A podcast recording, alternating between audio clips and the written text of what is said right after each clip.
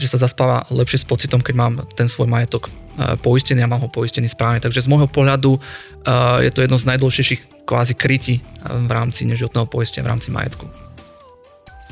Dobrý deň, milí poslucháči a milé poslucháčky. Vítam vás pri podcaste na rovinu o peniazoch. Moje meno je Marek Varga a pôsobím ako finančný konzultant spoločnosti ProSite Slovensko, ktorá je zároveň sponzorom tohto podcastu. V dnešnej časti sa budeme rozprávať s Matušom Engelom. Vítaj Matuš. Ahoj, prajem pekný deň. Ďakujeme, ktorý je špecialistom neživotného poistenia v našej spoločnosti. Matúš má viac ako 8-ročné skúsenosti s produktami neživotného poistenia. Dnes by som sa chcel s Matúšom pobaviť o dôležitosti poistenia nehnuteľnosti a o správnom nastavení. Matúš, tak e, prvá otázka v podstate na teba. E, ako si správne nastaviť poistenie nehnuteľnosti? Tak e, v rámci poistenia nehnuteľnosti je veľmi dôležité práve to stanovenie poistnej sumy, aby bolo dobre nastavené, aby sa mm-hmm. klient vyhol riziku podpoistenia, aby mu nekratili poistné plnenie, tak vlastne tu budeme rozlišovať správne stanovenie poistnej sumy pre byt, rodinný dom, budovový stavbe a domácnosť. Čo sa týka bytu, tak si myslím, že je to celkom jednoduché, pretože vychádzame z aktuálnej trhovej hodnoty. To znamená, za akú cenu si viem dnes svoj byt predať. Takže častokrát dnes mladí ľudia kupujú si svoje byty cez hypotéky, tak tam vlastne si banka vyžaduje, aby bol vygenerovaný znalecký posudok, spravený znalcom a vlastne, ak sa pozriem do znaleckého posudku, tak vlastne je to tá všeobecná hodnota a to je práve tá trhová hodnota a je to častokrát jednoduchšie potom si stanoviť správnu poistnú sumu. Mm-hmm. To znamená, že tí, čo majú novú nehnuteľnosť, respektíve novo, novo sa stiahovali, tak to majú jednoduchšie. Čo s tým, ak mám napríklad byt podedený a nejakých 10 rokov v ňom už bývam a mám 10 ročnú zmluvu?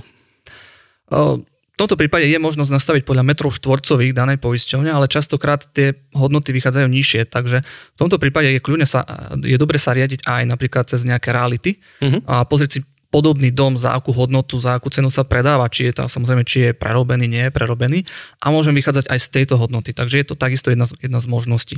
Áno, takže musíme sa aj pozerať na to, že či ten byt je už pred rekonštrukciou alebo po rekonštrukcii a podobne. Tak, samozrejme, ale v tomto vie po, pomôcť klientovi finančný agent. Uh-huh. Každopádne. O, dobre. O, dobre, tak to máme v podstate pohľad na byty. O, ako si mám poisťovať rodinný dom, keď sa pozeráme na no, tento pohľad? Rodinný dom je trošku náročnejšie, pretože tam mm. nevychádzame zo všeobecnej hodnoty za trhovej zákup vieme predať, ale mm. vychádzame z novej hodnoty. Tá nová hodnota to je odzrkadľuje hodnotu, že keby mi a, došlo k totálnej škode na mojom rodinnom dome, tak za akú cenu práce a cenu materiálu dnes si ho viem postaviť podobný typ domu. Mm-hmm. To znamená, to je, to, to je tá nová hodnota, ktorá neodzrkadľuje hodnotu pozemku ani vzdialenosť od mesta, ako sa nachádzam. A toto je náročnejšie, ako ju stanoviť a tu sú také základné postupy, takisto zadať metre štvorcové môjho domu a už tie kalkulačky samozrejme jednotlivých partnerov mi už vyhodia odporúčanú poistnú sumu, pod ktorú by som nemal ísť, aj keď môžem, ale vystavím sa riziku podpoistenia. A to je jedna z možností. Alebo potom, ak mám znalecký posudok, tak pozerám na východiskovú hodnotu, to je tá mm-hmm. nová cena, plus k tomu pripočítam ešte DPH. A to by malo odzrkadľovať tú novú hodnotu. To znamená, že TPH v podstate není počítané v tom znaleckom posudku. Nie, východisková nie, všeobecná už áno. Mm-hmm. Takže treba ju určite každopádne pripočítať. Dobre, takže môže nastať extrémna situácia, že v nejakom intraviáli Bratislavy kúpim dom za 600 tisíc eur, lebo taká je momentálna trhová cena, ale reálne ho poisťovať podľa metrov štvorcových alebo trhových situácií poisťovno na 250 tisíc eur. Môže sa stať, že vyjde, vyjde oveľa, trošku, oveľa nižšia hodnota, mm-hmm. ale ak v tomto prípade, ak by som bral tú nehnuteľnosť na hypotéku, tak banka si vyžaduje minimálne na výšku, na výšku úveru. Aj keď podľa metodiky mm-hmm. by to malo byť poistené, dajme tomu na tých 300 tisíc, ale tým, že tá trhová hodnota je oveľa vyššia, tak je potrebné to poistiť minimálne na výšku úveru, to dá, poviem, poviem napríklad, že to je na 500 tisíc. Uh-huh. V tomto prípade to bude nadpoistené. Klient, klient nikdy nedostane tých 500 tisíc eur, pretože ak dojde k totálnej škode, tak jemu bude postačovať práve tých, dajme tomu 300 tisíc, možno aj viac, na znovu postavenie toho istého rodinného domu za dnešnú cenu materiálu, cenu práce. A to uh-huh. odzrkadľuje tá nová hodnota. Pretože pozemok mám Áno. a jednoducho tam, tam ostávam, nemením. Mm-hmm. Čiže jednoducho, to je to, že Košice, Bratislava, Banská Bystrica alebo Košice okolie, ten rovnaký dom s rovnakou firmou viem postaviť za tie isté peniaze, mm-hmm. no ale predávam ho za úplne iné peniaze. A my jednoducho chceme ho poisťovať, nie že chceme, ale poisťovne chcú, aby sa poisťoval práve na tú novú, novú hodnotu. Mm-hmm. To znamená, že ak mám na tom danom dome nehnuteľ vinkuláciu, respektíve hypotéku, tak musíme sa prispôsobiť tomu, čo, čo máme v hypotekárnom úvere v podstate. Tak, toto, ja osobne si myslím, že nie je to veľmi ešte odkomunikované medzi bankou a poisťovňou. Uh-huh. Niekedy častokrát sa stretávam, že sa poisťuje na výšku úveru. Uh-huh. Môže byť opačný prípad, čo s tým sa takisto stretávame, že máme rodinný dom úplne nejaký starší a má trhovú hodnotu 70 tisíc, ale nová hodnota je 250 tisíc. Uh-huh. A v tomto prípade sa deje to, že banke stačí to poistiť na 70 tisíc ale nová hodnota je práve tých 250 tisíc a deje sa to, že reálne my podpoistíme tú nehnuteľnosť o viac ako 60-70% a tam vzniká obrovský problém, čo sa týka potom plnenia zo strany poisťovne. No presne, na toto by som sa chcel aj spýtať, že ak môžu nastať v podstate problémy, keby bola tá daná nehnuteľnosť podpoistená? No, vysvetlím to možno na takom jednoduchšom príklade. Uh-huh. Dajme tomu, že po, moja poistná suma je 50 tisíc eur, ale nová hodnota by mala byť 100 tisíc eur. Uh-huh. A deje sa to, že je to podpoistené, v tomto prípade sa to videli poistná suma deleno tá nová hodnota mm-hmm. a vidie mi koeficient podpoistenia, tak to nazýva poistenia 0,5 a to znamená, že pri parciálnej čiastkovej škode napríklad uh, príde vychrica, strhne mi celú strechu, škoda 10 tisíc eur, tak v tomto prípade sa každá škoda násobí tým koeficientom podpoistenia krát 0,5 a poisťovňa namiesto 10 tisíc preplatí 5 tisíc eur. To znamená, že zvyšných 5 tisíc si budem doplácať z vlastnej z vlastného vrecka. Presne tak. V prípade totálnej škody a je totálna škoda je vo výške 100 tisíc eur, mhm. krát 0,5 klient dostáva 50 tisíc a v tomto prípade otázka znie, že či si dokáže dnes postaviť svoj, svoj rodinný dom alebo vlastne kúpiť byt podobný za takúto hodnotu. Takže toto si myslím, že je obrovský problém z hľadiska podpoistenia a preto ja osobne považujem za alfa omegu správne si stanoviť poistnú sumu. O, to znamená, o, aký je ideálny v podstate horizont na prehodnotenie výšky poistnej sumy, nejaký rok, dva alebo... No, pri dnešnom raste cien odporúčam každý rok skoro. Mm-hmm. Si mhm. to určite, určite prejsť, analyzovať, či je správne nastavená alebo nie. Tu by som ešte možno chcel budovy vo výstavbe, častokrát sa poistujú a klient si to vyžaduje poistiť na aktuálnu jeho hodnotu, ktorá mm-hmm. je mhm. vlastne aktu, aktuálne vystavaná. A tu takisto treba dávať pozor, že sa poistuje na budúcu hodnotu, budúcu novú hodnotu. A ešte ak môžem k domácnosti, by som mm. to takisto, takisto vyjadril, pretože tu vidím takisto jeden z najväčších problémov klientov, že byť si chcem poistiť dom, ale domácnosť nie, pretože tam mám majetok v hodnote, tam nemám nič. To je väčšinou taká odpoveď, že ja tam nemám skoro nič. No a spýtam sa potom tých, tých klientov, že skúsi, skúsi predstaviť situáciu, že nedaj Bože ti všetko vyhorí. Mm tak si choď od izby k izbe a si zrátaj všetko, čo by si si dnes musel zakúpiť. A idem do detskej izby, zrátam tam hračky, nábytky, postele, uh, kočiare, idem do šatníka, pozriem si všetky oblečenia, obleky, kabelky, topánky a zrazu klient zistí, že aha, tak som myslel, že tam mám nejakých 5000 eur a zrazu zistí, že má hodnotu 30 tisíc eur v domácnosti. Takže ono pri, ja osobne napríklad na sebe poviem pravdu, keď som takisto na začiatku, možno pár rokov dozadu, tak uh, som mal poistnú sumu 8 tisíc eur. Mm. Tak som si takisto to začal prepočítavať a skončil som na 30 tisícoch. A to nemám žiadne drahé majetky, mám trojizbový byt a bežne sa pohybujú poistné sumy dnes už od 25-30 tisíc, pri rodinných domoch môže to byť 40 až 50 tisíc eur. Takže na toto takisto treba si dávať veľký pozor. Hej, presne, mal som takú skúsenosť s klientom, ktorý vravel, že mu stačí poistenie nejakých 10 tisíc eur a neskôr v podstate asi týždeň na to vravím, že fakt, jak sme riešili tú zmluvu, prejdi sa po byte, zober si kalkulačku a píš si všetko, čo si mal a si to spočítavaj. Nakoniec sme prišli na to, že len v knihách má nejakých 10 tisíc eur a proste to ešte tam nebolo oblečenie a podobné. Nakoniec reálna suma na tom byte, aj keď proste štandardne zariadený byt v Košiciach bola okolo nejakých 30 tisíc eur, keď si no, človek spočíta všetko. Presne tak, ešte keď do toho hobby predmety nejaké, môže mm-hmm. napríklad rybarskú výstroj, tenisové, a nejaké, nejaké veci, Gitary. alebo gitári môžeš tam mať, bicykle, to je, no. myslím, že dnes je obrovský trend a myslím, že 4 bicykle mm-hmm. a nie sú dnes lacné, keď sú ešte v tom nejaké elektrobicykle, takže, takže takto. Dobre. O, napríklad o, mám športové vybavenie, ktoré síce mám kúpené, ale nedržím ho v byte, ale mám ho v pivnici. Dá sa aj poistiť aj takáto vec? Dá sa, len tu si treba dávať fakt veľký pozor, že kde, ak, čo je to za pivnicu? Či je to uh-huh. nejaká kopka, že mám nejaký spoločný priestor, od ktorého majú kľúče všetci, všetci. vlastníci uh-huh. a vlastne vojdem dnu a vlastne je, je vidieť, čo tam mám. Niekde mám vlastne, kočikáreň. Tak, alebo a, alebo sú tam potom tie kopky, že sú na, na, na nejaký vysiaci zámok. Mm-hmm. No a potom tie limity poistného plnenia sú strašne, strašne nízke, to je jedna z mm-hmm. vecí, že tam môže, môže mať domácnosť poistenú poviem 30 tisíc, ale limit na, presne na tú pivnicu je poviem 600 eur. Mm-hmm. A druhá vec, druhá vec je, že musí byť prekonaná prekážka v prípade krádeže. Uh-huh. Častokrát sa môže stať, aspoň ja som sa s tým stretával ešte jak malý chlapec v rámci bytovky, tak bolo bežné, že sme spoločné priestory sa zabudli a zatvárať. Uh-huh. Alebo to, robilo sa to aj účelovo, uh-huh. že niekto neotvoril, či nezatvoril, pardon, a následne došlo k vykradnutiu tých objekt. Takže tam si treba dávať obrovský pozor. Mali sme aj prípad, že hlavné vstupné dvere nebola prekonaná prekážka, uh-huh. bol odlomený môj vysiaci zámok a bol tam problém, čo sa týka plnenia. Takže odporúčam ideálne, keď už mám takéto pivnice, tak klasické dvere s fabkou, uh-huh. plné dvere s fabkou a tam tie limity už môžu byť oveľa, oveľa vyššie. Takže v podstate výhodu majú tie novostavby, ktoré si robia, mm, dá sa povedať, že zabezpečené pivnice, kde každý má kľúč od vlastné, vlastného priestoru, je vymedzený napríklad doceľovou konštrukciou a do spoločných priestorov sa síce všetci dostanú, ale vlastná, vlastný priestor je už za zámkom. Presne tak, určite by som nedával do tých spoločných, do tých kobiek, určite by som nedával nejaké drahé majetky, drahé bicykle, takže takto. Dobre. Uh, napríklad uh, veľa klientov, respektíve veľa ľudí má aj rekreačné nehnuteľnosti, nejaké chaty, chatky a podobne. Uh, ako, ako v podstate, alebo na čo si má človek dať pozor, keď si poistuje tú danú nehnuteľnosť rekreačnú?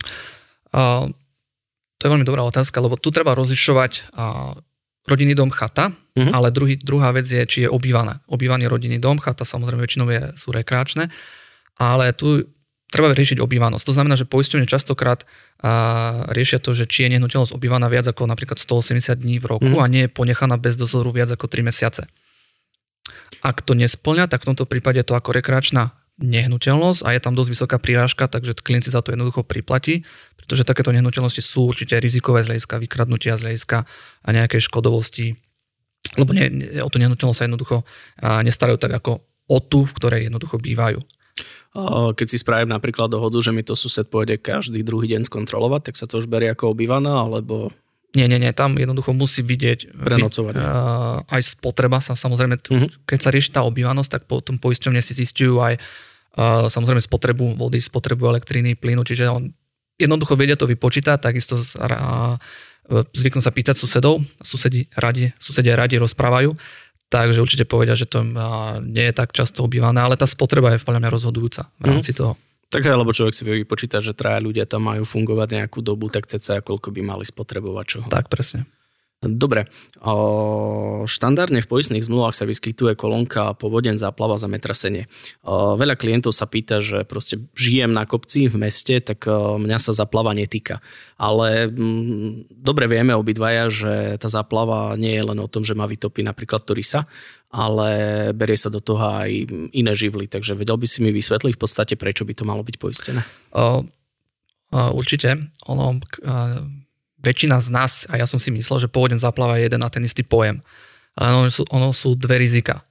Povodenie je úplne niečo iné ako záplava. Povodenie vlastne býva v nejakej blízkosti rieky Torisy a, uh-huh. a tá, sa, tá sa vyleje z dôvodu vysokých zrážok a vlastne mi má, jednoducho má vytopy komplet celý rodinný dom tak to je povodeň. Ale záplava, záplava nemusím bývať ani pri žiadnej zriek, pri žiadnom toku zriek, ale z dôvodu vysokého, vysokého uhelnú zrážok sa mi môže vytvoriť súvislý vodný tok a ten ma zaplavuje a to je záplava. A mal som, mal som presne príklad, že rodinný dom na kopci, ale doš, tým, že tie búrky sú dnes fakt, fakt enormné, čo sa týka uhelnú zrážok, tak vlastne z poľa, z, z hornej časti, z poľa bol vlastne celý dom bol zaplavovaný. Mm. Takže to je záplava, preto odporúčam vždy poisťovať aj záplavu, povodeň, aj keď nebývam pri rieke. A takisto som mal nedávny prí, prípad, že klient mal novostavbu a o, mesiac na to došlo k, povodni, alebo záplave, teraz nie som si istý, ale jednoducho opomenul dané riziko, ne, jednoducho si ho tam, nebolo tam pripoistené, mm. práve to riziko povodeň záplava, to, a to bol veľký problém. Preto odporúčam, aby to krytie bolo hlavne komplexné a povodeň záplava pri rodinných domoch vždy Dobre, prešli sme si v podstate tu povede na záplavu.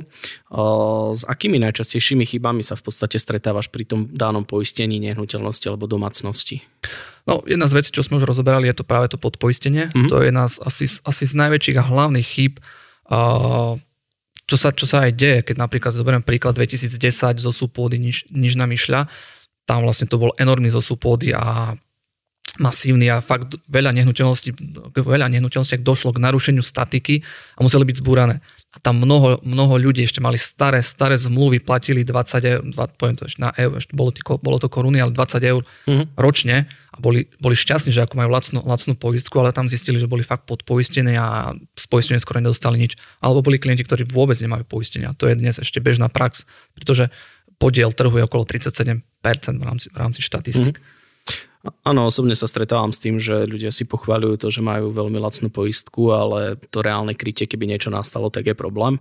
Väčšinou odporúčam klientom taký test poistnej zmluvy, že hodnota nehnuteľnosti krát respektíve jedno promile z hodnoty nehnuteľnosti a či sa aspoň približne približujú k tej sume lebo štatisticky to nejak tak vychádza, že niekde okolo toho by sa to mal človek pohybovať medzi jedným až dvoma promile. Pokiaľ je v, tém, v, tej danom, v tom danom rozstyle, tak tá zmluva je s vysokou pravdepodobnosťou nastavená dobre, ale tak vždy ju treba nejak skontrolovať, asi ju prejsť, či tam mám všetko alebo nie.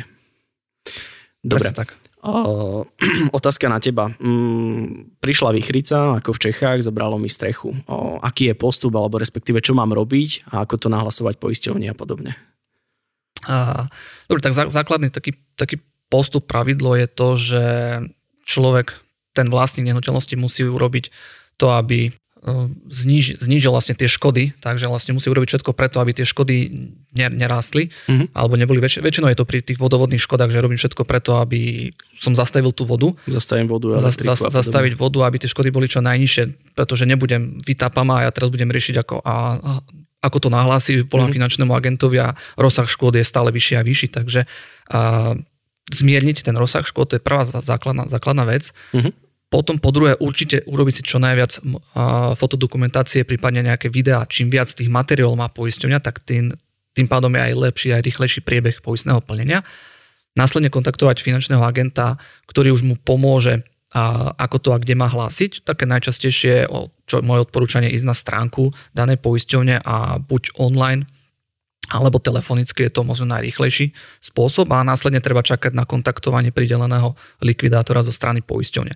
Plus, čo je ešte taká možno výhoda, tak ten priebeh škodovej udalosti si už viem sledovať online. Uh-huh. Čiže viem si nakliknúť číslo mojej poistnej udalosti škodovej a viem si to sledovať online a takisto finančný agent vie veľmi pomôcť byť v tom nápomocný ak treba niečo a preveriť, zistiť, že na čom to stojí, keď chýbajú nejaké dokumenty a tak ďalej. V prípade, ak čakáme na odpoveď a príde negatívna, že mm, nedošlo k poistnému plneniu zo strany poistenia, tak vieme sa tomto takisto klientovi byť napomocný a odvolať sa. A častokrát sa nám to už aj, aj, aj podarilo v rámci takýchto odvolaní. Mm-hmm. To znamená, zoberiem mi strechu, vonku prší, tak v prvom rade riešim to, že by som zakryl tú danú nehnuteľnosť nejakou dočasnou strechou v podstate zaplachtovať to, aby tá dána nehnuteľnosť nenamákala a potom v podstate už nás poisťovňa buď naviguje, alebo ten agent, ktorý mi sprostredkoval to dané poistenie. Áno, Dobre, v dnešnej dobe je v podstate vo väčších mestách moderné hm, kupovať investičné nehnuteľnosti. Pri tých investičných nehnuteľnostiach ich ďalej prenajímame, alebo niekto si ich možno aj drží. Ako sa rieši potom poistenie danej nehnuteľnosti alebo domácnosti, keď tam mám dlhodobú zmluvu s nejakým nájomníkom? Um, tak štandardne sa stále pýtam toho, toho majiteľa, že čo chce mať hlavne poistené. Uh-huh. Otázka, otázka je, že či to vlastne ako firma, uh-huh a tú danú nehnuteľnosť a vlastne má to na základe normálne účtovníctva. V tomto prípade to musí ísť cez podnikateľov, alebo ako fyzická osoba štandardne majú len na nejakú nájomnú zmluvu, tak sa pýtam, že aké rizika chce mať kryté.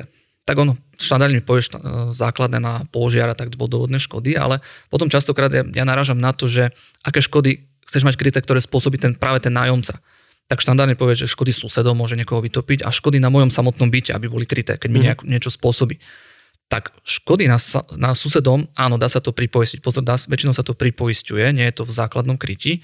Takisto si treba dávať pozor, niektoré poistenie sa pýta, že kto užíva danú nehnuteľnosť, tak nemôžem zadať, že užívam ju ako vlastník, ale niekto iný, mm-hmm. lebo sú za to nejaké prírážky. No a potom chce škody na samotnom byte, tak toto nie je v základnom kryti ani v rámci pripoistení. Mm-hmm. Tam štandardne nájomca si musí poistiť domácnosť a svoju občiansku zodpovednosť za škodu. Ale tu ešte možno poviem, že nedávno prišla jedna poisťovňa na trh s tým, že v rámci, ja ako keby, že prenajmem nehnuteľnosť, tak ja si viem poistiť aj toho nájomcu, keď spôsobí škody susedom, ale mm-hmm. dokonca aj škody na môjom samotnom byte.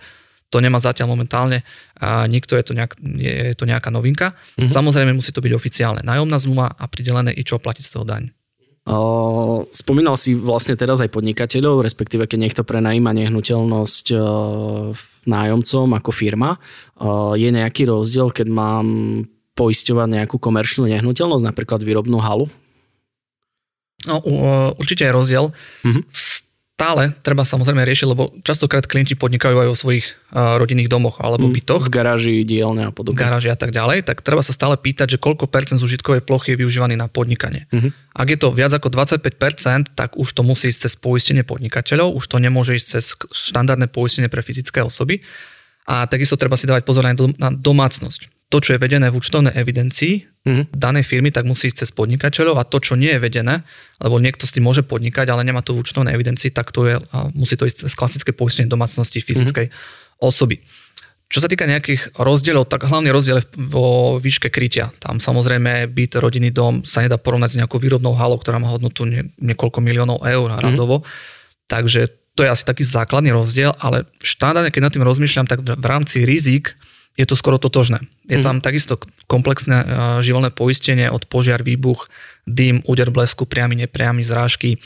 Tu je taký rozdiel, že nepriamy úder blesku a zrážky sa musia pripoisťovať mm. a, a v rámci, v rámci klasických rodinných domov väčšinou to už je automaticky v tých balíkoch, ale krádež tam je takisto vandalizmus, tam je a možno to to poistenie tých bytov domov je možno niečo rozšírenejšie, kde je napríklad občianská zodpovednosť, dá sa poistiť domáceho milačika, pes, mačka, alebo takisto telefón sa dá pripoistiť. Takže sú tam minimálne, by som povedal, rozdiely, ale ten základ e, je takmer, takmer rovnaký.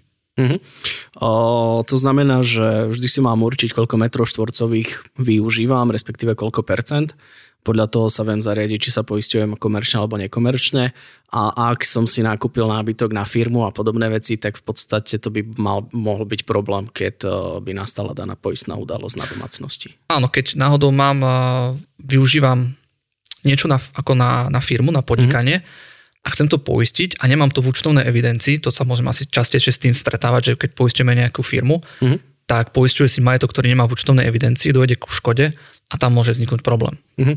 Takže všetko v podstate musíme sa dohodnúť s účtovníčkou, že by nám všetko bežalo, ak máme komerčnú nehnuteľnosť. Áno, to sa aj stále pýtame tých klientov, že aby to bolo, poistiť sa dá to, čo je vedené v účtovnej evidencii. Mhm. Dobre, bavili sme sa v podstate o poistení tých nehnuteľností, keď máme hypotekárny úver. Čo sa týka hypotekárneho úveru, tak banky štandardne chcú vinkulovať tú danú poistnú zmluvu. Vedel by si mi nejak v krátkosti vysvetliť, čo je tá daná vinkulácia? Uh, áno, vysvetlím na konkrétne možno situácii pre lepšie pochopenie, mm-hmm. lebo častokrát tí klienti aj nevedia, čo to je vinkulovať prospech banky, že čo, čo, aký to má význam, prečo, prečo sa to dáva, mm-hmm. robí. Tak uh, zoberiem si situáciu, že idem kupovať, sú mladá rodinka, kupuje si byt na cez hypotéku, jednoducho mm-hmm. potrebuje si pe- požičať peniaze, tak áno, banka pustí peniaze, s tým, že musí byť daná nehnuteľnosť založená a tá banka sa musí jednoducho aj nejakým spôsobom chrániť, kryť, tak si mm. vyžaduje, aby nehnuteľnosť bola poistená a vinkulovaná v prospech banky. To je mhm. vlastne tá vinkulácia, že keď sa niečo stane, tak uh, jednoducho, tak vlastne ako keby poistné plnenie išlo banke, ale nie je to úplne, úplne tak. V tomto prípade, v prípade konkrétnych možno nejakých situácií, takže to, to je tá vinkulácia, že jednoducho mm. musí to poisťovňa dať pečiatku, áno, je to vinkulované v prospech banky, v poriadku. Uh, v praxi, keď máme nejakú škodu, väčšinou je to aj zakotvené v tej, vinku, v tej vinkulácii, že do, do nejakých 3000 eur alebo 4000 eur menšie škody sa neriešia cez banku, vlastne komunikuje priamo banka klient v prípade poistného plnenia a následnej opravy. Ale Poisťo, keď, poisťovňa klient. Tak, poisťovňa klient, pardon. Ale v prípade tých veľkých škôd, a po, poviem pravdu, nemal som takú situáciu, ale osobne si neviem predstaviť, teraz si zoberme situáciu, že s tou strechou. Mm-hmm. Že škoda vo výške 10 tisíc eur, No a teraz dôjde k poistnému plneniu, pôjde, pôjde tých 10 tisíc eur banke, zniží sa istina, klient platí menej, ale nemá strechu nad hlavou. Uh-huh. Opravenú. On si zase musí požičať 10 tisíc eur, dajme tomu, aby si opäť uh, dal do pôvodného stavu. Takže osobne si nemyslím, že to tak v praxi funguje a je to vec komunikácie banka, poisťovňa, klient že áno, došlo k takejto poistnej udalosti, treba opraviť strechu, samozrejme musí pritom byť komunikovaná aj banka z hľadiska toho poistného plnenia a následne tie peniaze a určite sa budú musieť, budú musieť dokladať faktúry a, a, a následne sa tá strecha opraví a klient vlastne ďalej pokračuje v splátke, rovnaké splátke a v rovnakej, rovnakej výške úveru.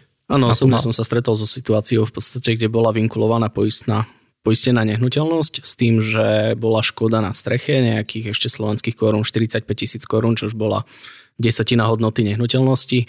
A prebehlo to tak, že banka schválila prevod tých peňazí priamo klientovi a mm-hmm. bežali sme ďalej tak, že sa tá, tá daná strecha opravila, ale banka najprv musela dať schválenie, že áno, klient korektne spláca a nemá voči nám podložnosti, tak môžete tie peniaze previesť priamo im.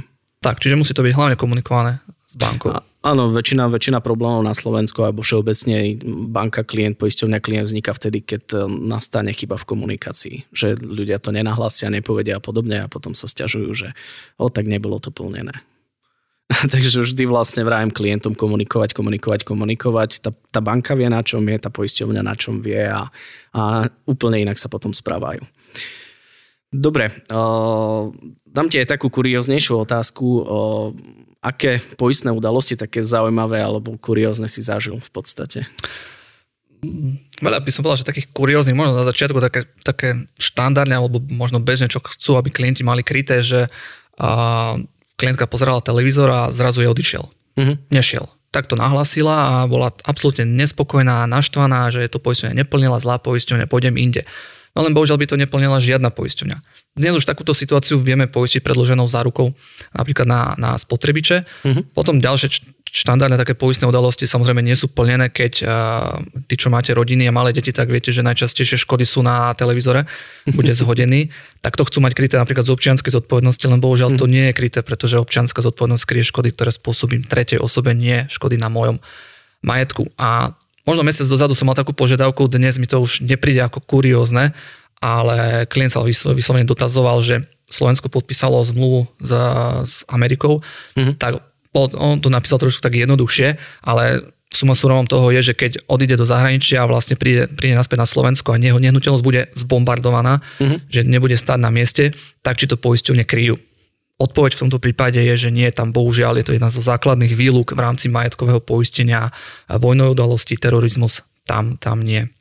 Áno, v podstate tam asi by bola zastupná činnosť od štátu, ale to sa netýka len neživotu, ale aj životného poistenia, že ak je ak by bola, nedaj Bože, Slovenská republika vo vojnovom stave, tak to krátenie, respektíve nebolo by poistné plnenie, lebo je to v základných výlukách. Dobre, ešte nejaké také zaujímavejšie poistné udalosti, ktoré sa riešili? No, mali, čo sme my osobne nedávno riešili, tak mali sme klienta, ktorý prišiel po 24 uh-huh. Mhm. a varil si večeru a zaspal. Uh, Podarilo sa, sa mu skoro polovicu nehnuteľnosti alebo nejakú menšiu polovicu uh, bola vyhorená, uh-huh. tak škoda tam vlastne bola vo výške nejakých 30 tisíc 30 tisíc uh-huh. eur, takže to je jedna z, taká z tých možno, možno väčších a potom boli aj menšie, napríklad z občianskej zodpovednosti, takisto, uh-huh. čo vlastne mali obchodníci, že klient uh, bicykloval, šľapol na brzdu pre, spadol na kapotu auta a vlastne škoda bola vo výške napríklad 1000, 1100 eur. Hm. To znamená, už si spomenul tú občianskú zodpovednosť, to je poistenie k domácnosti, v podstate pri poistenie. Ako sa to rieši, respektíve čo, čo to dané poistenie kryje? Tu som ešte tak skôr načrtol, že uh-huh. komplexné krytie nehnuteľnosti by malo obsahovať poistenie nehnuteľnosti, domácnosti, zodpovednosť za škodu z vlastníctva nehnuteľnosti a zodpovednosť za škodu za členov domácnosti alebo občianská uh-huh. zodpovednosť. A čo sú to tie zodpovednosti, čo to znamená, tak občianská zodpovednosť sa vzťahuje na vlastníka bytu a všetkých členov domácnosti, ktorí s ním bývajú, sa zdieľajú a podielajú na, na chode danej domácnosti. A sú to všetky ktoré, škody, ktoré oni spôsobia v bežnom občianskom živote. Častokrát ľudia si to zamie, uh, mília s tým, že v, v práci, keď urobím nejakú mm. škodu, bohužiaľ nie, alebo z auta, bo, keď urobím to, na, na to je povinné zlúne poistenie. Ale tak štandardné asi môže byť v obchodných domoch, dieťa naháňa dieťa uteká a deti sa hrajú alebo a zahodia nechtiac na drahý LCD televízor, mm-hmm. takže to môže byť jeden, jeden z prípadov, ale tých, tých prípadov je presne ako ten bicykel, a keď bicyklujem a spôsobím tretej osobe nejakú škodu, alebo aj z držby psa. Mm. Napríklad to je jedna ďalšia z možností. Dobre, máme v podstate 4, 4 poistenia, ktoré vznikajú k nehnuteľnosti. Základná je poistenie nehnuteľnosti. Ďalšie je poistenie domácnosti. Ako by si identifikoval veci v domácnosti? Čo je domácnosť a čo je nehnuteľnosť? A veľmi dobrá otázka, pretože tu sa takisto stretávam s tým, že klient, keď má poistenú, on povie, mám poistený byt, tak si myslím, že má všetko poistené. Uh-huh. Ono tu treba veľmi dobre rozlišovať, že existuje poistenie nehnuteľnosti domácnosti, nie je to jedno a to isté. A sú to ako keby dva produkty, ale dajú sa poistiť v jednej zmluve. Uh-huh. Čo je nehnuteľnosť, tak vlastne je všetko to, čo je pevne spojené s nehnuteľnosťou. To znamená od podlahy, dvier, okien, steny, strecha, potom tam môže byť nejaký boiler. Stávané skrine a podobne. Stávané skrine, kuchynská linka. Tu sa ale zastavím, lebo sú dve mm-hmm. poisťovne, ktoré berú ako kuchynskú linku, aj stávanú skriňu berú ako domácnosť. Mm-hmm. Takže nie je to až presne ešte až, až tak úplne, ale, ale takto. Čiže jednoducho všetko, čo je pevne spojené s nehnuteľnosťou, je súčasť uh, nehnuteľnosti domácnosť. Ono sa tak ľudovo hovorilo, že otočím nehnuteľnosť hore nohami, to, čo spadne, je kvázi domácnosť, len to tiež veľmi nesedí, mm-hmm. lebo keď kuchynská linka pri niektorej poisťovni je domácnosť, tak tá nespadne. Takže toto veľmi nie, ale sú to všetky, je to celý hnutelný majetok, ktorý slúži na uspokojovanie tých potrieb. To znamená, mm-hmm. že biela, čierna elektronika, nábytok, ošatenie, hobby predmety, o ktorých sme rozprávali. Dobre. Uh, štandardne uh, vlastníctvo nehnuteľnosti sa rieši, stav, rieši stavebný zákon, to znamená, že mali by sme nehnuteľnosť mať v nejakom uspokojivom stave, to znamená, nemajú, nema, nemá nám odpadávať strecha, omietka a podobne. Pozerajú sa poisťovne aj na to, že či mám napríklad revízie na tej danej nehnuteľnosti, čo sa týka elektriky, oh. plynu a podobne. V prípade uzatvorenia zmluvy nie. Uh-huh. Ich to absolútne, ne, absolútne nezaujíma. Nie je to zakotvené ani vo, všeob, vo všeobecných poistných podmienok. Ono a ten majiteľ tej nehnuteľnosti sa musí riadiť tými normami alebo pravidlami, ktoré mu dáva zákon. Jednoducho a to je to, že keď som vlastník nehnuteľnosti, tak mám nejaké normy, ktoré musím dodržiavať a to sú práve tie revízie. Ak mhm. vlastním rodinný dom, tak je určite je potrebné mať každý rok tú revíziu. V prípade elektriky raz za 5 rokov, plyn raz za 2 roky zvyknú byť a potom samozrejme bytové domy už tie výťahy a tak ďalej. Takže poistenie sa riadi tým, čo mu, čo mu určuje zákon tomu vlastníkovi nehnuteľnosti mm-hmm. a v mhm. prípade, ak dôjde k požiaru, tak sa stále skúma, že e, z čoho vznikol ten požiar. Ak došlo k prepeťu z, z dôvodu elektriky, tak samozrejme si budú vyžadovať tú revíziu a ak náhodou klinu nedoloží, tak môže dojsť ku kráteniu. Opačný prípad, ak by náhodou došlo k požiaru, že sa chytí mi adventný venec a mi zhorí celý byt, tak vtedy ich revízia nezaujíma, pretože e, ku škode nedošlo práve z, z tej elektriky, prípadne z komína a tak ďalej. To znamená, že záleží, z čoho vzniklo v podstate poistné plnenie. Ak ano. bola chyba v inštalácii, tak sa rieši to. Áno, vždy sa, vždy sa skúma tá príčina, že z čoho vznikol ten daný požiar, respektíve nejaká poistná uh-huh. udalosť. Tak áno, pri požiari v podstate príde niekto od hasičov, ktorý to bude skúmať, ako ano. to vzniklo. V podstate posledný rok dozadu sme riešili presne takúto likvidáciu, kde vyhorela chata. Vďaka Bohu klient mal spravenú revíziu elektroinštalácie a Chyba nastala presne od elektroinštalácie. Vyhorela chata dotla, poisťovňa máte revíziu, áno, doložila sa, bolo poistné plnenie regulérne, nebolo tam žiadne krátenie. Dobre, Matúš, tak eh, dám ti záverečnú otázku. Ako sa z tvojho pohľadu postaviť k poisteniu nehnuteľnosti? Tak treba na to dávať veľký, veľký pozor a určite, keď vlastním, treba si porovnať to, že ja vlastne mám nejaký majetok, ktorý si budujem celý život. Mm. A ten byt stojí napríklad 150, 200 tisíc eur. Mám rodinný dom, stojí 300, 400 tisíc eur napríklad. A ja si to nepoistím. Mm. Je to, z môjho pohľadu je to samozrejme nepredstaviteľné, lebo s tým pracujem, ale ten nepomer toho poistného, koľko ja platím 10 alebo 20 eur mesačne, mm. oproti tomu, na aké hodnoty ma to kryje, tak si myslím, že to je neporovnateľné. A ako som spomínal, len 37% populácie má poistenú nehnuteľnosť. Otázka je, či je poistená správne, to je, mm-hmm. to je v podstate tá dru, druhá vec. No a to je presne napríklad situácia bytový dom Prešov. Zasiahlo to každého, každého z nás. A zrazu potom, potom bolo tornádo na Morave a si zober, že na druhý deň máme množstvo telefonátov o tom, že klient sa chce poistiť na požiar, na výbuch plynu, sa chce poistiť na výchricu. A prečo je tomu tak? Pretože tí, tí, tí klienti sú ovládaní jednou z najväčších emócií a to je strach. Strach z niečoho, že sa stane mne alebo v mojom okolí. Mm-hmm. Len častokrát to môže byť bohužiaľ neskoro. To si, niekto, to si takisto mohli povedať aj ľudia na Morave, ktorí, ktorých zasiahlo tornádo a neboli poistení. A potom práve vznikajú nejaké uh, zbierky, mm-hmm. ale určite je dôležité sa zabezpečiť dopredu a určite sa zaspáva lepšie s pocitom, keď mám ten svoj majetok uh, poistený a mám ho poistený správne. Takže z môjho pohľadu uh, je to jedno z najdôležitejších kvázi kryti v rámci neživotného poistenia, v rámci majetku. Tak áno, človek e, pracuje alebo vytvára hodnoty na to, aby si kúpil dom alebo byt celý život a v podstate najväčšiu svoju najväčší svoj majetok má väčšinou najhoršie poistenie, ale to si poistujeme lepšie ako vlastný dom. No to je ďalší, ďalší príklad, že klienti sú ochotní platiť za nové auto aj 1500-2000 eur ročne, ale za byt alebo dom rozmýšľajú, či budú platiť o 30 alebo 20 eur navyše. Tak, takže milí posluchači, skontrolujte si svoje poistné zmluvy. Ak sa tomu úplne nerozumiete, tak zavolajte vaši, vašemu agentovi alebo ideálne nám. A dnešnú časť by sme týmto uzavreli. Chcel by som sa poďakovať Matúšovi Engelovi zo spoločnosti Prosaj Slovensku, že nás dneska previedol a ukázal nám zakutia poistenia nehnuteľnosti. Ďakujem ti, Matúš. A ja ďakujem za pozvanie. A milí posluchači a milé posluchačky, budeme radi, ak sa budeme znova počuť pri ďalšom dieli. Do počutia, majte sa.